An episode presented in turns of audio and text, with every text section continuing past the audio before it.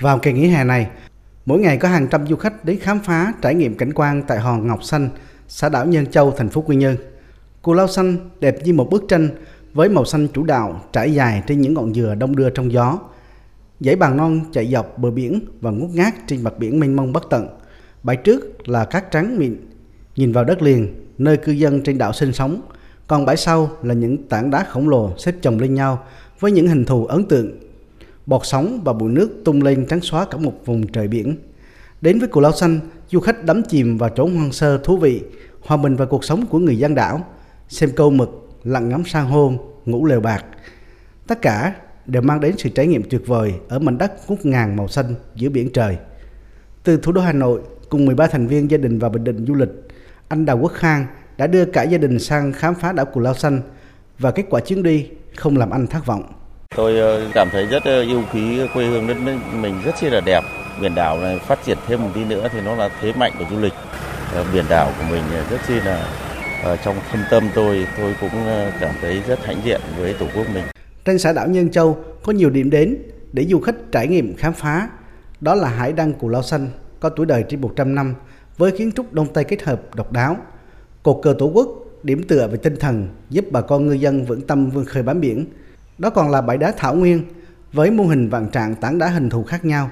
Du khách còn có thể trải nghiệm tắm nước suối giếng tiên mà tương truyền xưa kia vào những đêm trăng sáng, các nàng tiên trên trời thường xuống đây để du ngoạn, tắm mát và vui đùa.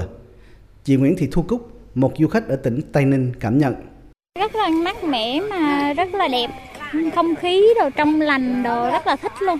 Thì em nghĩ nên thêm có ăn uống đồ cho khách mà muốn ăn uống đồ có hơn, dễ hơn. Khách có đói hay gì khách cũng có đồ ăn giặt Em thấy ở đây ít bán đồ. Hiện nay, trung bình có trên dưới 100 du khách đến xã đảo du lịch.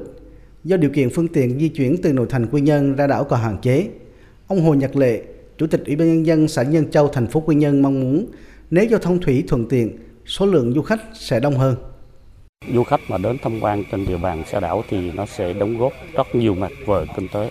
Thì cái thu nhập của bà con tạo việc làm cho một số bà con trước đây à, họ không có việc làm thì họ cùng với nhà tour để mà họ làm để mà có thu nhập cho những người trước đây họ không có công việc làm. Sau đó thì phát triển kinh tế và cái thu nhập của người dân trên đảo.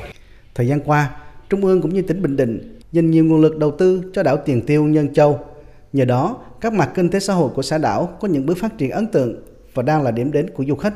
Thời gian tới, tỉnh Bình Định dự kiến xây dựng cầu tàu và ao tàu vừa phục vụ quốc phòng an ninh, vừa phát triển kinh tế, phục vụ đi lại của nhân dân.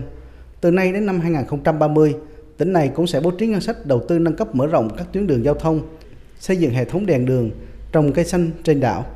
Lãnh đạo tỉnh Bình Định đẩy nhanh tiến độ thực hiện quy hoạch tổng thể xã đảo Nhân Châu để phát triển kinh tế biển, phát triển du lịch và giữ vững an ninh quốc phòng trên đảo.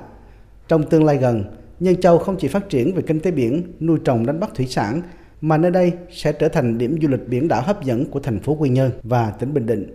Ông Hồ Quốc Dũng, Bí thư tỉnh ủy Bình Định cho biết. Vấn đề lớn làm sao là phải, phải quy hoạch để đánh thức cái tiềm năng của xã đảo Nhân Châu, làm sao chúng ta kết nối được các cái điểm du lịch tới đây là phải đầu tư một cái công trình gọi là điểm nhấn về du lịch trên cái xã đảo Nhân Châu để khi mà khách đến đây là người ta phải đến cái công trình đó lãnh đạo tỉnh cũng như thành phố đã thống nhất là giao cho sở xây dựng là sớm là quy hoạch. Tới đây là thông qua ban thường vụ tỉnh ủy và sẽ cho chủ trương để kêu gọi các nhà đầu tư. Trong tháng tới đây là phải hoàn thành, báo cáo cho ban thường vụ để mà chúng ta sẽ bắt đầu kêu gọi đầu tư.